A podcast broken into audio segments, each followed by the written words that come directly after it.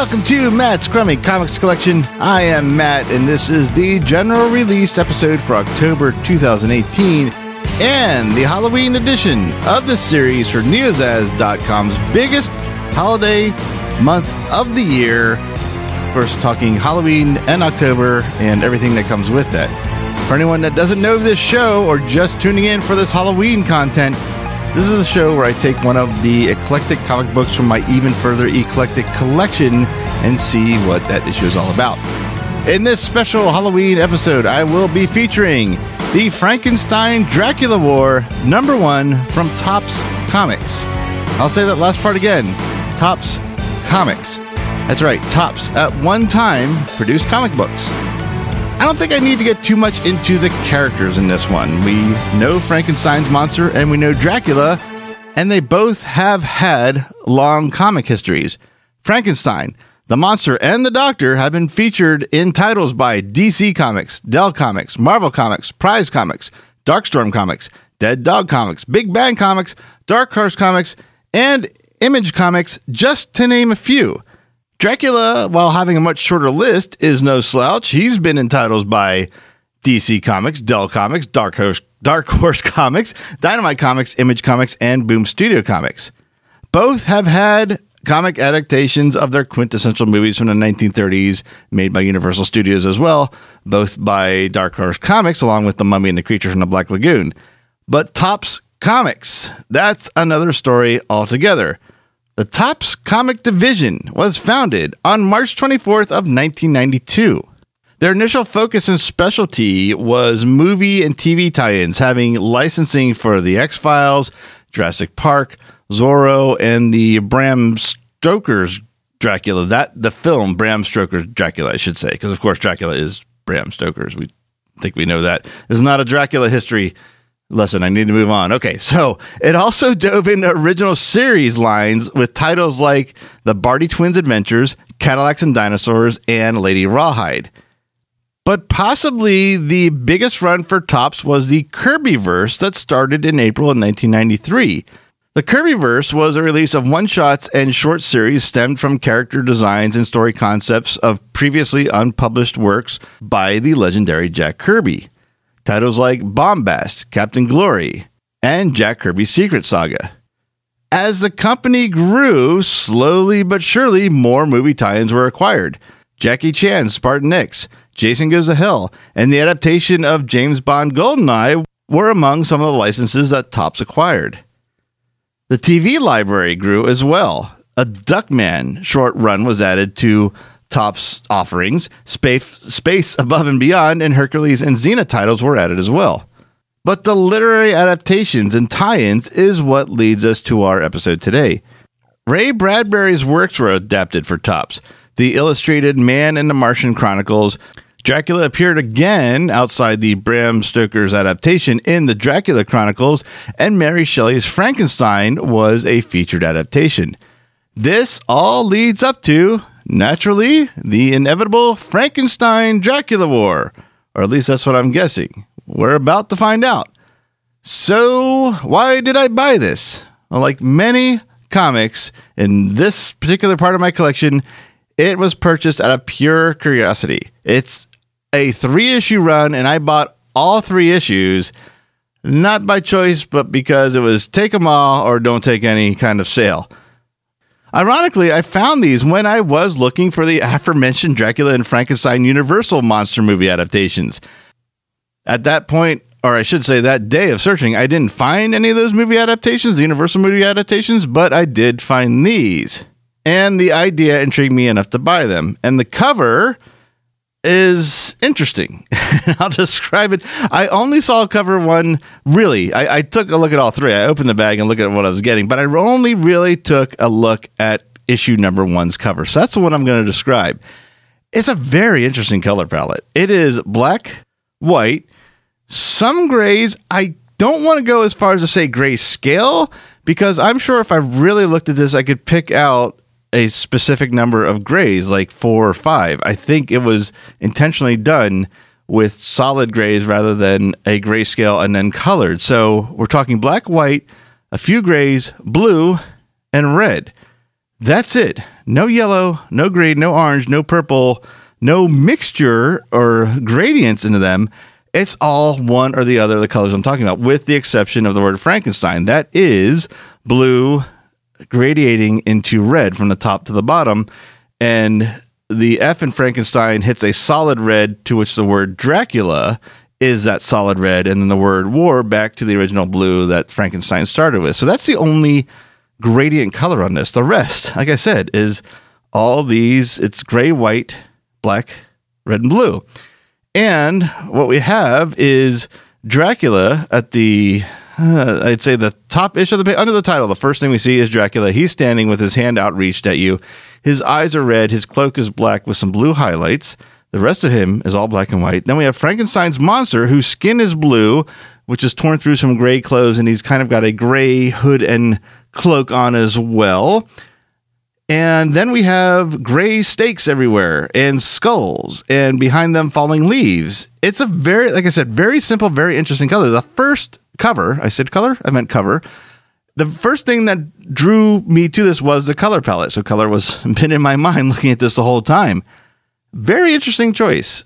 I I mean it was the it, I think the concept is what sold me. I wanted to see what this was about and the fact that Topps is at the very top left, very big Topps Comics, which I didn't know was a thing when I bought this. And then one of three. And then it has the creators' names, which I'll get to. And then Undead Again, which I presumed at the time of buying this was the name of the issue. Whether or not that's true, we'll find out. So definitely the idea sold me on getting this. And then the, the very interesting approach to a cover, because that is, I'm going to guess, unless you are a collector of a title, if you're buying a brand new comic, I'm going to guess cover. And there's probably research statistics that'll actually tell me the number I'm looking for, but I'm going to guess it's a very high number, like well over 75% of your decision in buying that comic. I'd be curious what that real number is, but it wouldn't surprise me if it's in that range because it is for me. I mean, if the concept isn't the thing that grabs me, but the cover does, I mean, there you go. That's at least for me covers 75% of most of the purchases, especially in the uh, the issues I've featured on this series. I don't know if I just helped that argument or not by saying that, but it is what it is. And without getting into the other covers and taking up too much time, I will say they follow suit, although each cover seems to add an additional element. Like the second one, it's again black, whites, blues, reds, and grays with the addition of a little purple. And then those carry over into the third one with adding some yellow as well. So they don't ever go for a full blown full color cover, but they have added one color on the subsequent issues. If you're following me, again, now I can either post pictures, you can look them up. They're very, they're not difficult to find, despite it being a very uh, obscure comic. It's not difficult to find imagery from this. I will say that about it. So let's get started with this one. And as many times in many comics, we start with a credits page, but man, alive, do we have a credits page in this particular comic. This is the page. I mean, top to bottom, here's everything on this page. Buckle in, it's going to take a minute. Frankenstein created by Mary Shelley, Dracula created by Bram Stoker, Roy Thomas writer, Claude St. Aubin penciler, Alan Nunes inker, John Costanza letterer, Carl Gafford, colorist, Len Brown, editor, Jim Salicrup, editor in chief.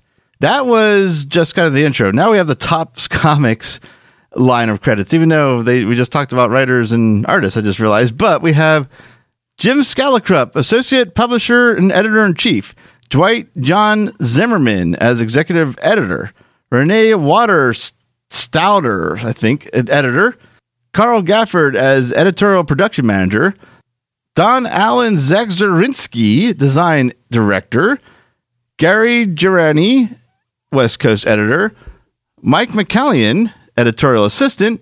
Ira Friedman, publisher. Len Brown, creative director. Charles S. Novinskie, sales and promotionals manager. Stacy Kimmel, advertising design coordinator. Luz LaSalle, distributor liaison. Sandy Fumano, publishing assistant.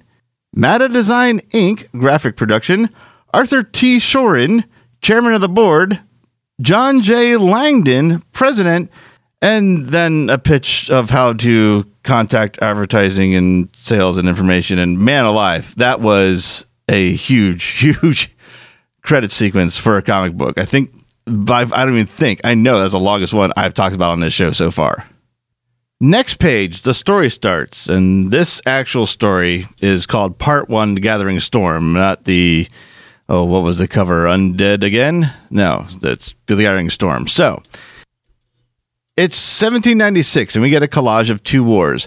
Napoleon driving the Austrians out of Italy towards Vienna, and in the east, the Turks battling Russia over the annex- annexation. Is that right? Annexation. Annexation. I feel like I'm missing a syllable. Annexation of Moldavia.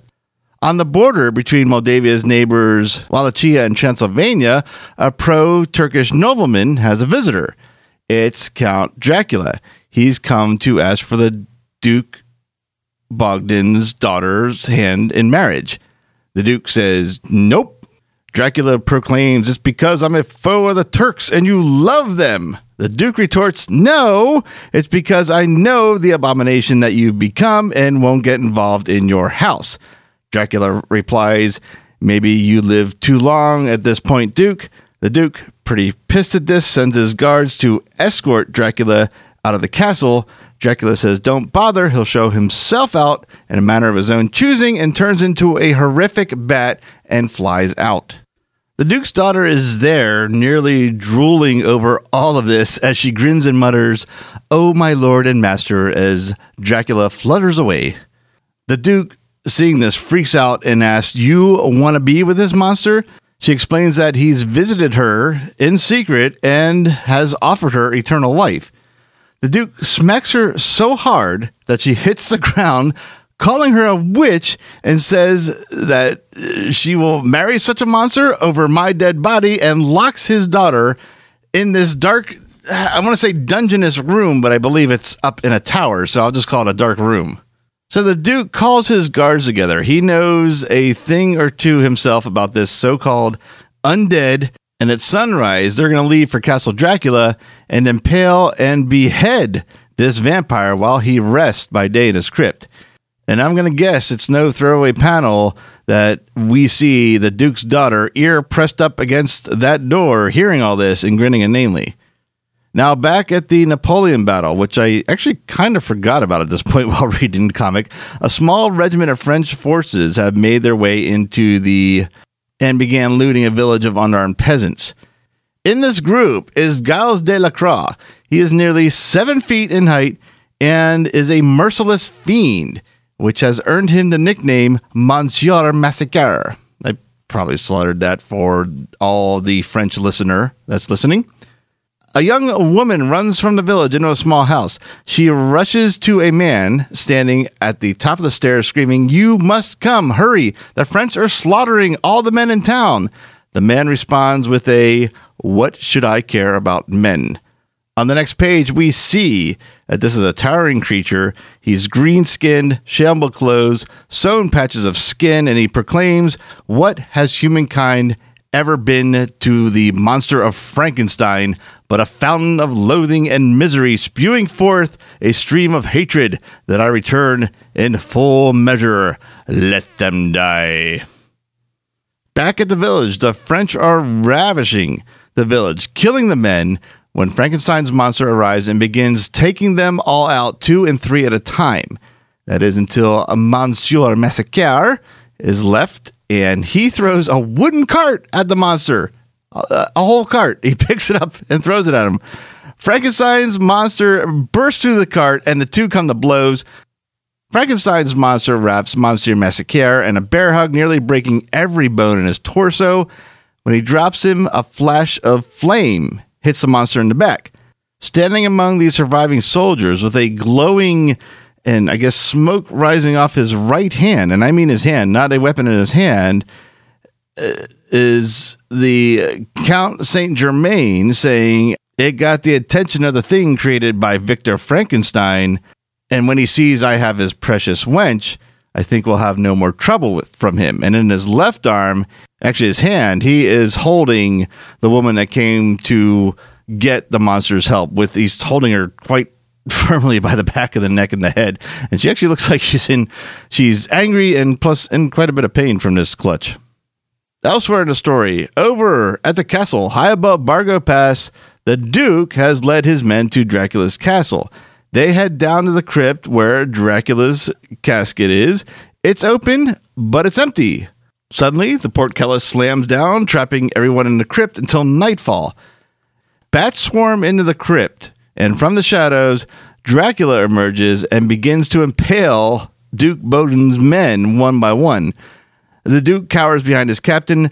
Dracula turns into a man sized bat and engulfs the captain in his wings. Alone in the dark, the Duke tries to find an escape. He makes his way to the castle's great hall, with Dracula waiting at the top of the stairs. Trapped, the Duke says, If you're gonna kill me, come and do it like a man. To which Dracula replies, Why should I harm you when your own darling daughter will do it for me? And out of the shadows steps the Duke's daughter. The Duke charges, screaming, You've made her one of the undead? Then by God, I'll kill you both. Now, back at the Frankenstein monster house, cottage, whatever it is, the monster and Count de Saint Germain are having a conversation surrounded by the remaining French soldiers. Saint Germain explains that only a few alchemists and practitioners of the dark arts still know of the monster's history a young Victor Frankenstein that robbed graves for materials to create the creature. He destroyed the mate he made for the monster, and the monster in turn made Victor Frankenstein a widower. How he led his creature into the icy wastelands and left him to die, then wandered with the intent of destroying himself. That is, the monster wandered with the intent of destroying himself. The monster finished the story for Saint Germain, saying, And I decided to return to my homeland.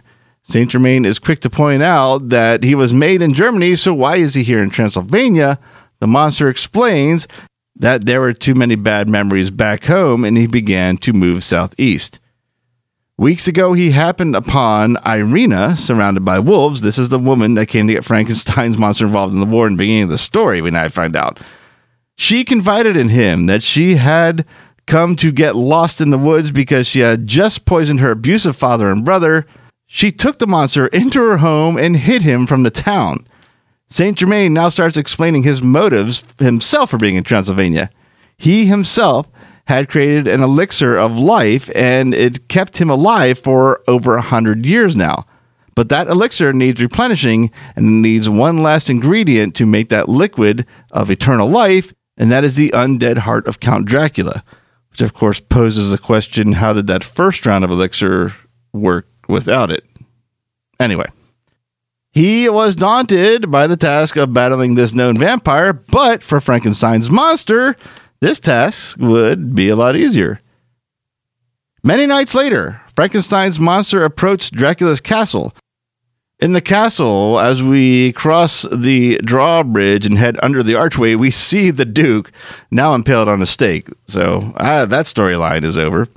The monster enters and he's greeted with the words, Welcome to my house. Enter freely and of your own will. And then the next page is Dracula kind of rising to strike and Frankenstein's monster taking a little uh, aback at the approach with the words in these horrific letters, I am Dracula. And that's the end of the issue. And at the bottom right hand corner, it says, Next, foes, dot, dot, dot, or allies. And that is the end of this issue. I do have a, eh, a couple things to talk about that I didn't stop the story from specifically, starting with an image that I could not, or an idea I couldn't get out of my head seeing this image, having recently seen Avengers Infinity War, like the rest of the world. A shot of the Duke who's taunting Dracula. He has his hand up, and we see all his rings, and there he has a ring on each finger, and each one is a different color. So I made the note the Infinity Gauntlet rings because I couldn't get that. Obviously, the the association out of my head without um, after having just seen Infinity Wars. And uh, from there, there was I did make a note about the the man bat design when Dracula first changes into a bat and flies away. I, I don't. I, there's actually a lot about this artwork I like, uh, except that that is one thing I really, really do not like. I mean, I get the idea. The thing I don't like about it is that the body is like 99% bat and the head is like 90% human and then 20% bat. It's not a good balance. So I think that's about the, I'd say that's probably the, um, uh, really the only downside to the artwork. Uh, Monsieur Massacre, uh, another association you can't get out of your mind. He is standing when you inter- introduce this character. He's standing exactly like every Masters of the Universe figure pose, and he's built that way too. Very broad. He's got the wide stance, and his arms are outreached to his side. It's it's it's funny. It's almost like they used one of those figures as a model to base this particular um, frame or whatever this picture on. It's it's a it's a three quarter page reveal, but it looks exactly like a Masters of the Universe figure. The um, uh, I knew by the just by the cover of this we were going to have liberties on the designs of Dracula and Frankenstein, and I actually like them. They're not bad. They're obviously different than I think, and I think a lot of people do think Bela Lugosi, Boris, Boris Karloff when you think of these characters. And obviously, you're not going to get that every time. Sometimes you're, I'd say, disappointed, or it's a little too much, little too free of an interpretation, or different. It's you're free to interpret. Obviously, it's it's a little different interpretation. This is it's different, and I wouldn't say there's elements of either in there, but I like the design of both these characters. The, one thing that stands out in this comic above everything else is, and I say it because I made such a big deal about the cover being basically four colors, five if you count gray or white or black as a color. This comic is insanely colorful. I mean, it uses every color and mixtures of colors and not necessarily gradients, but use the inks for the gradients and for the shadings. It is a very colorful comic book and not overly so where it's silly. The colors fit in with what we're discussing. There's battles in a field, so there's a lot of green. There's there uh, some scenes in the woods, lots of greens and browns uh, Frankenstein's monster is wearing orange and Irina is wearing purple. It's not, like I said, not silly. It's all done well. And it, it, along with the, and there's a lot of blues at night, obviously, blues, purples, and blacks. It's really strange seeing how colorful this is when you look at the cover and see the color scheme they went with to introduce this story. So I do have some notes on the other two stories just to give you an idea of where this all goes. It's not near as extensive as my uh, first set of notes. So let me run through this quick in case you're interested and wondering exactly how this all pans out. So, issue two, its title is not foes or allies. It's actually the Grand Alliance. So I guess allies. I guess we had our answer. Allies, I believe, is a form of alliance. But Dracula and Frankenstein's monster immediately begin to fight, both stabbing each other pretty fiercely. But with them both being un- undead, doesn't really affect them other than just a mere annoyance.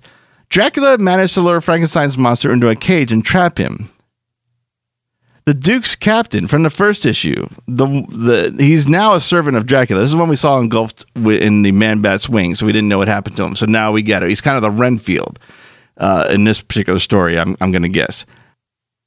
Frankenstein's monster convinces Dracula to let him out of the cage, saying he has a plan to trap Saint Germain. He also catches them up on the whole reason why he's there to you know tear the heart of his chest. So that might woo Dracula to Frankenstein's side a bit.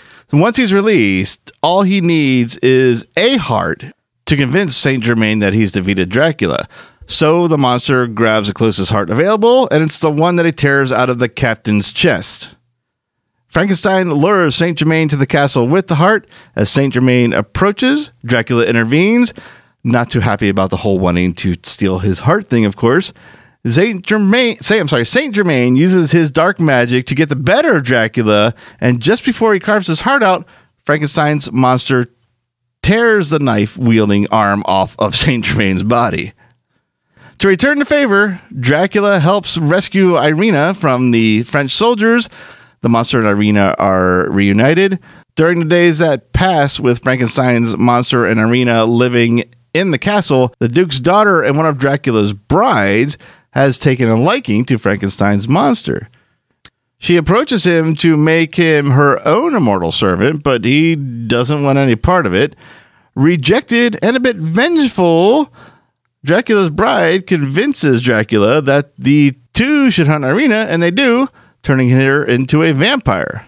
The monster later finds her with an insatiable hunger, and her relentless attacks leave him but one choice, and that's to kill her. She thanks him for her release as she lies, dying on the ground. And as she does, Frankenstein's monster utters one word, and that is Dracula. Now we move on to part three, and that is entitled Triumph and Tragedy. The story starts with Frankenstein's monster burying Irina and then smashes his way into Dracula's castle. Dracula's bride, in bat form, attacks. After a violent fight, the monster is victorious, beheading this beast. Dracula returns to the castle to find his bride's head on the floor. He immediately knows it was a monster, and the two begin the all out battle.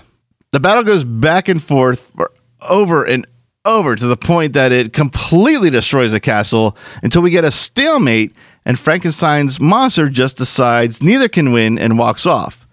We do cut to some time later. Dracula and his now three wives are more than ready for the return of the monster, if that ever happens. The monster wanders the woods, hiding for the rest of eternity, just always thinking of Irina. And that, believe it or not, is how it ends. So, my review on a scale of crummy to classic is going to be not as bad as I thought it was going to be. It is not great, but from the cover art and this being my first and likely last Topps comics to cover in this show, it, I, I, it could have been a lot worse. The ending sucks. There, the, that's there's no getting around that. The story sans ending isn't bad. It's not great. Maybe even at times a touch pretentious, but all in all, it, it it held my attention enough to get to the three through the three issues and to the ending. Do I recommend finding this? Absolutely not. I think that I think I've covered everything you need to know if you really want to know about this story. But if you're inclined to find this for yourself, then go go for it. It's not too hard to look at. The artwork's not too bad. The art inside, I mean, I think I stated it earlier, is far better than the cover art. And the story is actually decently paced, even though it spans over three issues. It moves pretty quick. Maybe not the story development you want, especially when you bring in that character of Saint Germain, who is kind of the catalyst for these two warring in the first place. Don't really know much about him, and he kind of just the idea of him fades away. I mean, the character, we know what happens, but we don't learn more about uh, who he was, how he did this, or how he got to the point of needing. Well, we know why he needs Dracula's heart, but what what mad alchemy led to that conclusion, we don't know. Do we need to know? I guess not, but it's uh, you know it's like I said, character development. You know Dracula, you know Frankenstein. The reason that they're even interacting that character was kind of left uh, unfulfilled, in my opinion. But still better than I expected, honestly. And with that, that'll do it for this Halloween edition of Matt's Crummy Comics Collection, part of our biggest Halloween celebration yet at neozaz.com. But of course, that's not all for this series this month. There is a Patreon exclusive episode coming to our Patreon feed. It's just a couple of days from now, and that episode will feature the Puppet Master Halloween special, a comic from the cult film franchise Puppet Master, of which I am a fan. If you don't know about our Patreon campaign, it is a thing that keeps us going and keeps all the past episodes online, not only from Halloween, but the entire year. You can learn more about that at patreon.com slash neozaz. All the details are there. Starts at just a dollar a month, and that gives you access to exclusive content throughout the each month and as well as additional content this Halloween, actually. There's also one more Matt's Crummy Comics collection coming this month. It'll be part of our annual War of the Worlds Week celebration. And in that special episode, I will be taking a look at Evil Dead 2 Revenge of the Martians. And that will be on neozaz.com in the general release feed of Matt's Crummy Comics Collection and our Halloween feed for everyone to check out later this month. Check out our social media pages. We are Neozaz Podcast on Facebook and Neozaz on Twitter and Instagram. And of course, for all of our back episodes, or if you're new to this and want to know what we're all about, all that information is at neozaz.com. We're also on iTunes, Stitcher, iHeartRadio, Spotify, TuneIn, just about every podcast provider out there that at least I'm aware of. And we try to add ourselves to every additional one that comes down the pipeline when we find out about it. So, should be pretty easy to find if you're interested in more from us. All right, that will do it. Thank you for listening. This has been part of our Halloween celebration and our special Halloween episode. I will be back next month on Matt's Crummy Comics Collection. Until then, I'll say one more time thank you for listening, and I'll see you in the next episode.